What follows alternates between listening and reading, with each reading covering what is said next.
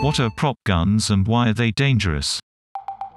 An incident involving U.S. actor Alec Baldwin puts the spotlight on an item often used on film sets.